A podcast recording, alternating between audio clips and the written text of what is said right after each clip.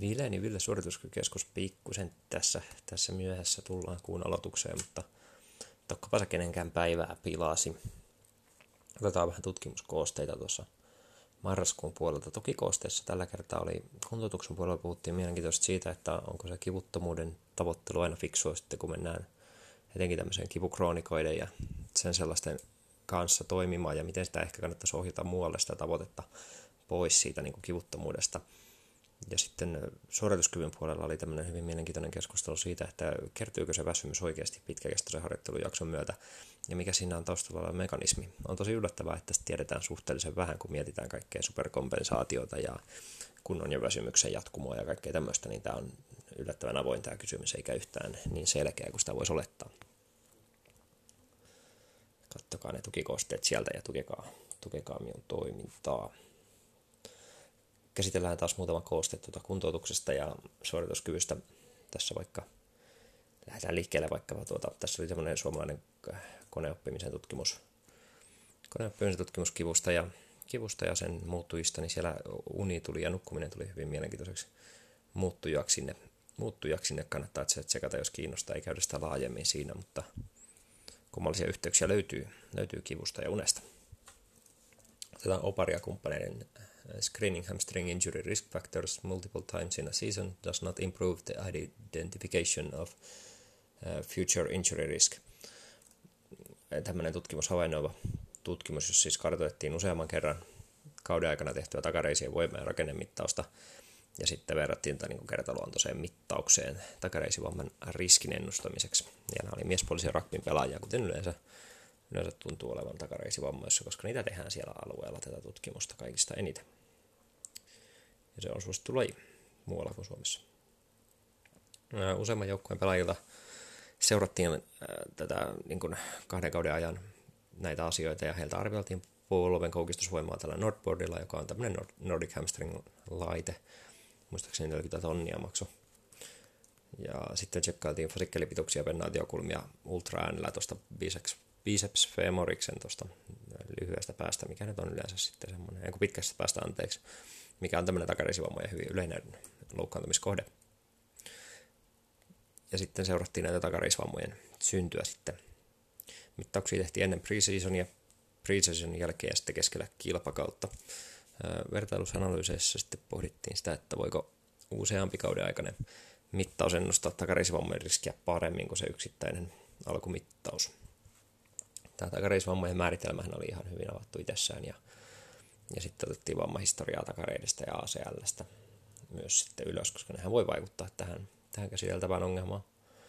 311 pelaajaa ja 455 pelaajaa kautta, eli montako, useampi pelaaja saattoi pelata useamman kauden tässä 2 kauden aikana, niin useamman kuin 1 kauden, niin sen takia niitä on enemmän. Niin päätytään analyysiin sitten. Takareisivammoja havaittiin 74 kappaletta yhteensä.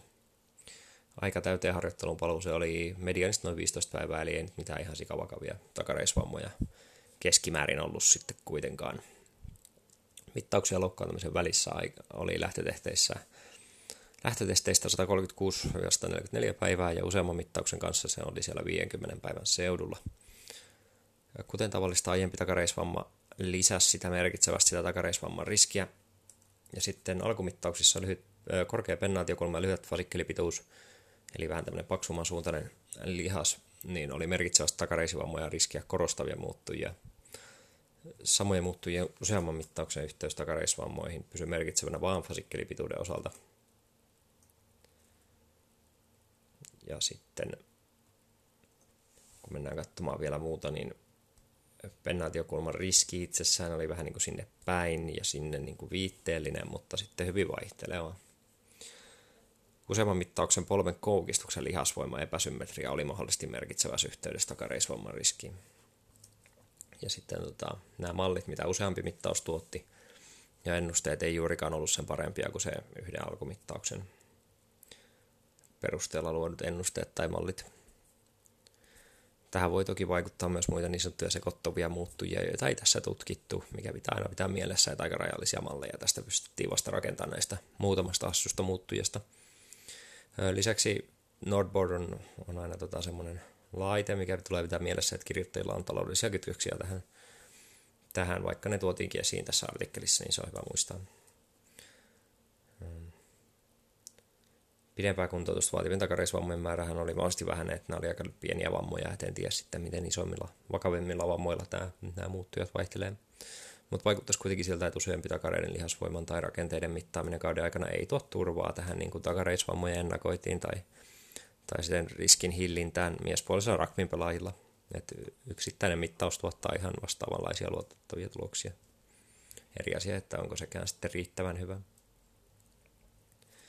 Sitten oli tämmöinen Obrusnikovan systemaattinen katsaus, tässä oli älyllisestä kehitysvammasta ja lihasvoiman kehittämisestä haettiin kirjallisuutta ja oli ihan mielenkiintoista kampetta, mutta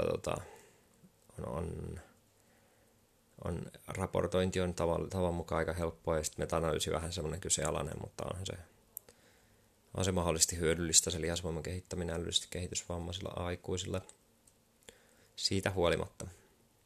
No mennään sitten katsomaan vähän ahdasta lonkkaa, eli femorostabulaari impingementia, eli FAI:tä. Tämä oli Dave ja kumppaneiden katsaus, jonka tarkoituksena oli kartoittaa pelinpaluun kriteereitä ja on pelinpaluuseen onnistumista lonkan tähystysleikkauksen jälkeen niillä, jotka tästä ahtaasta lonkasta kärsivät. Hakumenetelmät oli hyvin avattu, joskin nämä hakulausekkeet oli kyllä vähän löyhät, eli saattaa jäädä jotain ulkopuolelle sitten sen takia. Tutkimuksen laatua pyrittiin tarkastelemaan, joskin menetelmä oli kyllä vähän joku tuntematon, se oli vähän kummallinen. En tiedä kuinka luotettava se sitten oli. Kaikenlaisia lonkan tähystysleikkausinterventioita ja havainnoivia tutkimuksia otettiin mukaan, jotka jollain tapaa määritti tätä peliinpaluuta ja siihen kestoa, onnistumista ja kriteeristä. No 130 tutkimusta ja noin 15 000 tai 14 000 koehenkilöä päätyi mukaan. Puolet oli keskimäärin naisia, mikä on ihan mukava otos siinä sitten. 11 tutkimusta käsitteli armeijahenkilöstöä, eli tämä oli vähän kummallinen, että jos tarkoittaa kuitenkin urheilijoita ja peliinpaluuta, niin sitten puhutaan armeijahenkilöstöstä. Mutta sentään nyt sitten aika paljon oli niitä tutkimuksia sitten, jotka käsitteli niitä urheilijoita, että vain 11 käsitteli armeijahenkilöstöä. Seuranta-aika oli keskimäärin 30 kuukautta, mutta vaihteli puolesta vuodesta 6 vuoteen. Tutkimusten laatu vaihteli tosi paljon. 21 tutkimusta raportoi pelinpaluun onnistumisen, eli siis sen, että pelaaja pääsi takaisin pelaamaan tätä harjoittamansa lajia.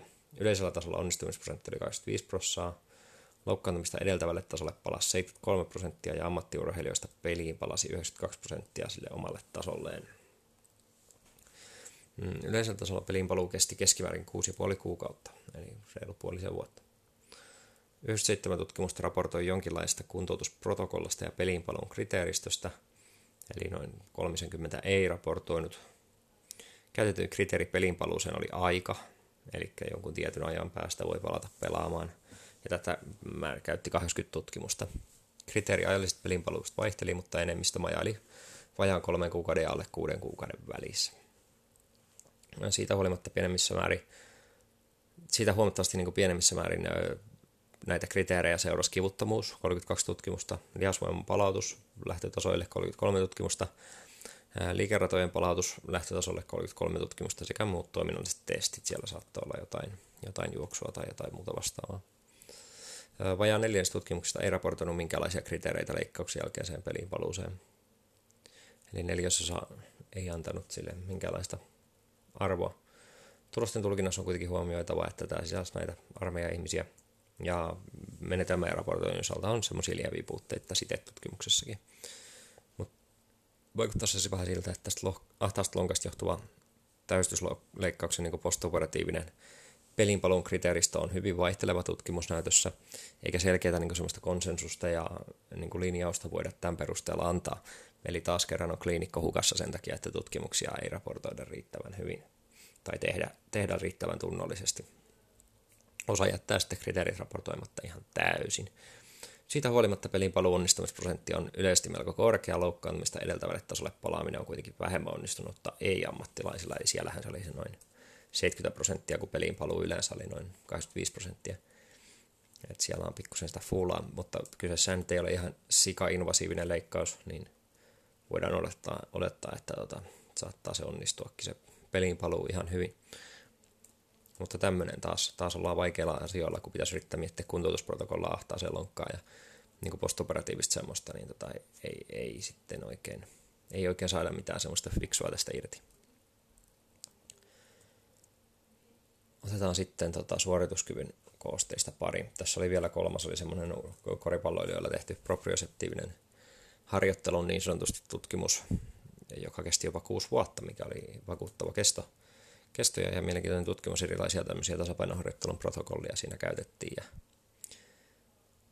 ja sitten todettiin, että siellä on semmoisia tiettyjä menetelmiä, mitkä toimii paremmin kuin ihan tämmöinen perus epävakaalla alustalla harjoittelu. Ja voi jopa ehkäistä mahdollisia vammoja sitten, tai ainakin hillitä vammariskiä. Suorituskyvyn tutkimuskoosteista, niin voitais ottaa tuossa vähän RPE-asiaa ja kuorma-asiaa ja sitten sen lisäksi vaikka vähän tätä reaktiivisuusindeksiä. Sitten sen lisäksi meillä oli täällä esimerkiksi ihanikuinen kysymys, että jos tehdään varpaiden nousuja eli pohjalihaksia tämmöisellä blokilla tai stepperillä vs. sitten tämmöisellä kaltevalla tasolla, niin miten se vaikuttaa tuohon jalan mekaniikkaan, niin siinä on pientä eroa on olemassa, niin tsekatkaa se, jos se kiinnostaa kuntosalherjoittelun puolelta. Sitten oli nuoria naisurheilijoita, joille pistettiin loikka- ja voimaharjoittelua. Ei niinkään yllättävin tuloksin. Mutta sitten oli Pindi ja kumppaneiden tämmöinen RPE:hen puuttuva harjoitus, eli tutkimuksen tarkoitus oli kartoittaa kestävyysharjoitteen RPE:n ja harjoittaja-aikaisen sykkeen vaihtelua ja sitten näiden niin kuin eroja 4 viikon harjoitusleirin aikana korkean tason soutajilla. Eli tässä koehenkilöiden sukupuolihan jäi tosiaan epäselväksi, eli ei kerrottu, onko nämä miehiä, naisia vai jotain siltä, niin kuin vaihtelevasti niin siltä väliltä. Mutta nämä soutajat kävi tämmöisen 4 viikon leirin, jossa viikolla 2-3 heille totuttua harjoitusvolyymia nostettiin reilusti, eli noin 50%. Eli pistettiin harjoitusmäärät kattoon. Tämä harjoiteraportointi tässä oli vähän puutteellista, mutta sai siitä jonkinnäköisen kuvan, mitä ne teki. Ei pystytä kuitenkaan toistumaan ihan vastaavasti. Eka viikko oli perustason viikko, jossa reeni kuormapastasi aiempia viikkoja, ja 4. viikko oli volyymiltaan sitten kevennetty, eli siinä oli 40% vähemmän kuin normaalisti.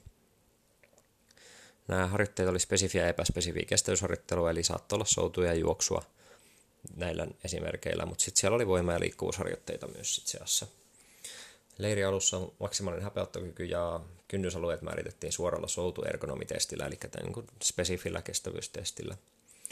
RPEtä ja sykettä mitattiin joka harjoituksessa. Harjoitteen RPE määriteltiin helpoksi, kun se oli alle 4, niin kuin 1-10 arviossa. Kohtalaisessa, kun se oli 4-6 ja raskaaksi silloin, kun se oli yli 7. Ja tämä perustui niin kuin ventilaatiokynnysten määritelmään. Sykealueet määriteltiin samoihin 3 luokkaan sitten. Psykososiaaliset muuttujista seurattiin tätä Rescue Sport-kyselyä, mikä on tämmöinen aika laaja-alainen niin kuin hyvinvoinnin kysely. Ja jaksamisen kysely, 27 koehenkilöä tähän osallistui ja 8 putosi tässä leirin aikana pois, ettei saanut niin kuin tehty alku- ja loppumittauksia tai ei osallistunut riittävästi harjoituksiin erinäisistä syistä. Nämä oli ihan kansallisen tason huippusoutajia, jotka tällä reenileirillä oli. Treenivolyymi tosiaan nousi toisella viikolla 52% ja kolmannella viikolla vielä hieman siitä. Kokonaisvolyymi kolmannella viikolla oli 1121 minuuttia, eli ihan kiitettävästi. Harjoitustiheys, eli se, että montako harjoitusta oli, niin nousi vastaavasti lähtien 9 harjoittajasta ja ollen noin 16 kolmannella viikolla, eli reilu 2 päivässä, jos otetaan 7 päivän viikko. Harjoitekesto piteni myös sitten noin 10 minuutilla lähtötason 64 minuutista. Ja totta kai se kevennetty viikko nyt oli sitten kevyt. Harjoituksista noin 80% tapahtui sykealueella 1, eli niin sanotulla peruskestävyys- tai matalatehoisen kestävyyden alueella, ja vaan noin 5% tapahtui tällä korkean tehoisen harjoittelun sykkeillä, eli sykealue 3, eli maksiminopeuskestävyysalueella. Loput sitten siinä kynnysten välissä, eli niin sanotulla vauhtikestävyyden alueella 2. Sykkeissä ei havaittu merkitseviä muutoksia leirin aikana. Sitä vastaan koettu kuormitus muuttui merkitsevästi leirin aikana, eli viikoilla 2 ja 3 koettu kuormitus oli merkitsevästi korkeampaa kuin viikolla 1 ja 4. Verrattaessa sykealueisiin RPE1-alueen, eli sen matalan kuormituksen alueen harjoittelu väheni merkitsevästi viikoilla 2-4, ja sitten tämä RPE2-alueen harjoittelu taas kasvoi merkittävästi ja RP2 oli sitten niin kuin kohtalaista, eli RP4-6. Viimeisellä viikolla RP3-alueen harjoittelu oli viitteellisesti korkeampi, joskaan ei saavuttanut tilastollista merkitsevyyttä. Psykososiaalisia muutoksia tapahtuu useassa osiossa tavallisimmin viimeisen 2 viikon aikana, eli niillä sitten siinä kovan viikon ja kevyen viikon aikana. Näitä osioita oli muun muassa sosiaalinen stressi, väsymys, fyysiset oireet, yleinen hyvinvointi ja henkilökohtaiset saavutusten tunteet. Nämä muutokset viittaa korkeampaan kuormitukseen ja henkisen jaksamisen heikentymiseen tässä harjoittelun edetessä. No näitä tuloksia tulkittaessa tulee huomioida, että tämä nyt oli aika lyhyt leirijakso ja pienehko otos sitten loppujen lopuksi, mutta koska kyse oli korkean tason urheilijoista ja tämmöisestä aika realistisesta reenileiristä, niin yleistyksiä kannattaa harkita lähinnä vaan sinne suuntaan. Raportointi oli myös melko löyhää ja menetelmisesti, että oli enemmän käytäntöä kuin tieteellistä tutkimusta, mutta ihan mielenkiintoinen pläjäys. Vaikuttaisi kuitenkin siltä, että vaikka intensiivisen ja korkeavolyymisen harjoittelun niin sykealueet pidetään vakiona siinä kestävyysharjoittelun aikana, niin koettu kuormitus sitten voi kertyä ja muuttua hyvinkin vahvasti tämän leirin aikana, eikä ne sitten lopulta ole enää täysin linjassa keskenään, eli koettu kuormitus saattaakin olla kohtuullista ja niin sanotussa luokassa 2, kun sykealueet onkin luokassa 1, eli pitäisi olla kevyttä harjoittelua, niin kuin matalakuormasta harjoittelua. Tämä on ihan tämmöinen tärkeä ajatus syöttää. No reaktiivisuusindeksi on tässä, eli reaktiivisuusindeksillähän tarkoitetaan siis tämmöistä niin kuin hyvin nopeaa voimantuoton kykyä, esimerkiksi pudotushypyssä, että kontaktiaika jää lyhyeksi ja hyppy jää korkeaksi. Niin tämä on systemaattinen kirjoituskatsaus ja meta-analyysi, joka kartoittaa tätä RSI-yhteyksiä suorituskyvyn ominaisuuksiin. Hakumenetelmät tässä katsauksessa, Jarvisia kumppaneiden katsauksessa, oli hyvin avattu. Koehenkilöiden liikuntataustan suhteen ei asetettu rajoituksia, eli kaikenlaisia sankareita sai olla mukana, jotka vain urheilusuorituksia pystyi tekemään. Tutkimusten laatua arvioitiin ja suorituskyvyn ominaisuudet jaettiin ennakkoon voiman, kestävyyden, nopeuden ja suunnanmuutosnopeuden luokkiin ja nämä sitten vielä omine alaluokkineen. Ja sitten katsottiin vähän korrelaatioita eri juttujen välillä. 32 tutkimusta päätyi tähän analyysiin, suuri osa mittasi RSI:tä pudotushypyn kautta. Koehenkilöiden urheilutaso vaihteli paljon, mutta oli siellä sitten yllättävän hyvin näitä korkean tason urheilijoitakin mukana. Et ihan suht edustava otos on kuitenkin. Tutkimusten laatu oli pääasiassa hyvää. 14 tutkimusta tarkasteli voimaa eri muuttuja, joista ainoastaan isotonisissa testeissä oli yli 5 tutkimusta, mikä rampauttaa tosi paljon sitä niin kuin meta-analyysiä sitten tässä tapauksessa, jos semmoista lähdettäisiin tekemään. 3 tutkimusta tarkasteli kestävyyssuoritusta, 23 tutkimusta tarkasteli nopeutta, joista 16 kiihdytysvaihetta ja loput maksiminopeutta. Eli nopeudessa oli aika kivasti tutkimuksia niin kuin molemmissa. Kestävyyssuorituksessa oli tosi vähän tutkimuksia, eikä sitä ehkä kannata ottaa niin vakavasti. Suunnanmuutosnopeutta tarkasteli 13 tutkimusta, mutta testit oli äärimmäisen vaihtelevia ja tämä kannattaa ottaa kyllä niin kuin ihan suolan kanssa, koska suunnanmuutosnopeuden testit ei ole kovin hyvin yhteydessä toisiinsa, niin sitten jos ne summutetaan yhteen analyysiin, niin tuloksena on vaan sekasortoa. Kestävyyden ja suunnanmuutosnopeuden kannalta tosiaan kannattaa olla varovainen, enkä lähtisi niitä hirveästi tässä edes niin kuin käsittelemään. Kestävyydessä näitä tutkimuksia on aivan liian vähän siihen niin kuin menetelmiin nähden, mitä käytettiin. Voima- ja nopeuden osalta tämä reaktiivisuusindeksin yhteys oli keskimäärin keskitasoa, eli korrelaatio oli 0,34. 0,44 ja sitten miinus 0,33 niin kuin voimassa, kiihytyksessä ja huippunopeudessa. Ja tämä oli siis miinus 0,43 oli tuo kiihdytyksen korrelaatio, eli negatiivinen korrelaatio viittaa siihen, että parempi suoritus reaktiivisuusindeksissä johtaa nopeampaan juoksusuoritukseen. Suurempi tämmöinen niin kuin reaktiivisuusindeksi oli sitten yhteydessä myös siis suurempaan voimantuottoon. Myöskin heterogeenisuus oli keskimäärin pientä tai olematonta niin kuin yleisen voiman ja nopeuden alaluokissa. Nopeudessa oli harhariskiä ylikorostuneisiin positiivisiin tuloksiin. Niin kuin analyyseissä huomattiin tämmöinen, eli siellä saatetaan vähän ylikorostua ne tulokset. Kestävyyden osalta yhteys oli kyllä positiivinen, suunnanmuutosnopeuden osalta negatiivinen, eli korkeampi RSI oli yhteydessä sitten parempaan suorituskykyyn myös näillä. suunnanmuutosnopeudessa havaittiin sitten vielä niin harhariskiä ja sitä heterogeenisyyttä, mikä heikentää entisestään tätä jo heikkoa tulkintaa. Kestävyydessä ei sentään heterogeenisyyttä ollut, mutta siinä se tutkimusten määrä olikin hyvin vähäinen. Tulosten tulkinnassa tulee huomioida tämä vaihteleva tosiaarimittausmenetelmät. Ja sitten vaikuttaisi kuitenkin siltä, että se reaktiivisuusindeksi on keskitasoisesti yhteydessä suorituskyvyssä ainakin niin kuin voimantuotto ja nopeuden eri ominaisuuksiin, että kestävyydestä ja suunnanmuutosnopeudesta ei pystytä ihan hirveän paljon sanomaan. Kausaalisia ilmiöitä tai sen suuntaan ei kannata näillä vetää, että puhutaan vain yhteyksistä tästä eteenpäin myös. No ei käydä tätä nyt ihan hirveän tarkasti läpi, mutta tässä oli ihan mielenkiintoinen tämmöinen, että mitä tapahtuu, kun reenikuormia lisätään matala- ja korkeatehoisen kestävyysharjoittelun yhteydessä kestävyysurheilijoilla ja nuorilla kestävyysurheilijoilla. Niin havaittiin, että harjoitusmäärien nosto sekä matalan teho- että korkean tehoharjoittelussa kehittää kyllä suorituskykyä, mutta korkean tehoharjoittelu kasvattaminen niin vaikuttaa saavan hieman erilaisia adaptaatioita ja ehkä vähän vahvempia adaptaatioita. Korkeatehoharjoittelun lisääminen vaikuttaisi kehittävän enemmän maksimaalista suoritusta ja sen fysiologisia muutoksia kuin sitten taas peruskestävyys ja niin kuin matalatehon harjoittelun volyymin lisääminen sitten parantaa enemmän sitä submaksimaalista suorituskykyä ja vähän pienemmissä määrin kuin tämmöinen korkeatehoinen harjoittelu sitten. Eipä muuta oikeastaan tällä kertaa, ollaan kuulolla taas ensi kuussa. Morjes!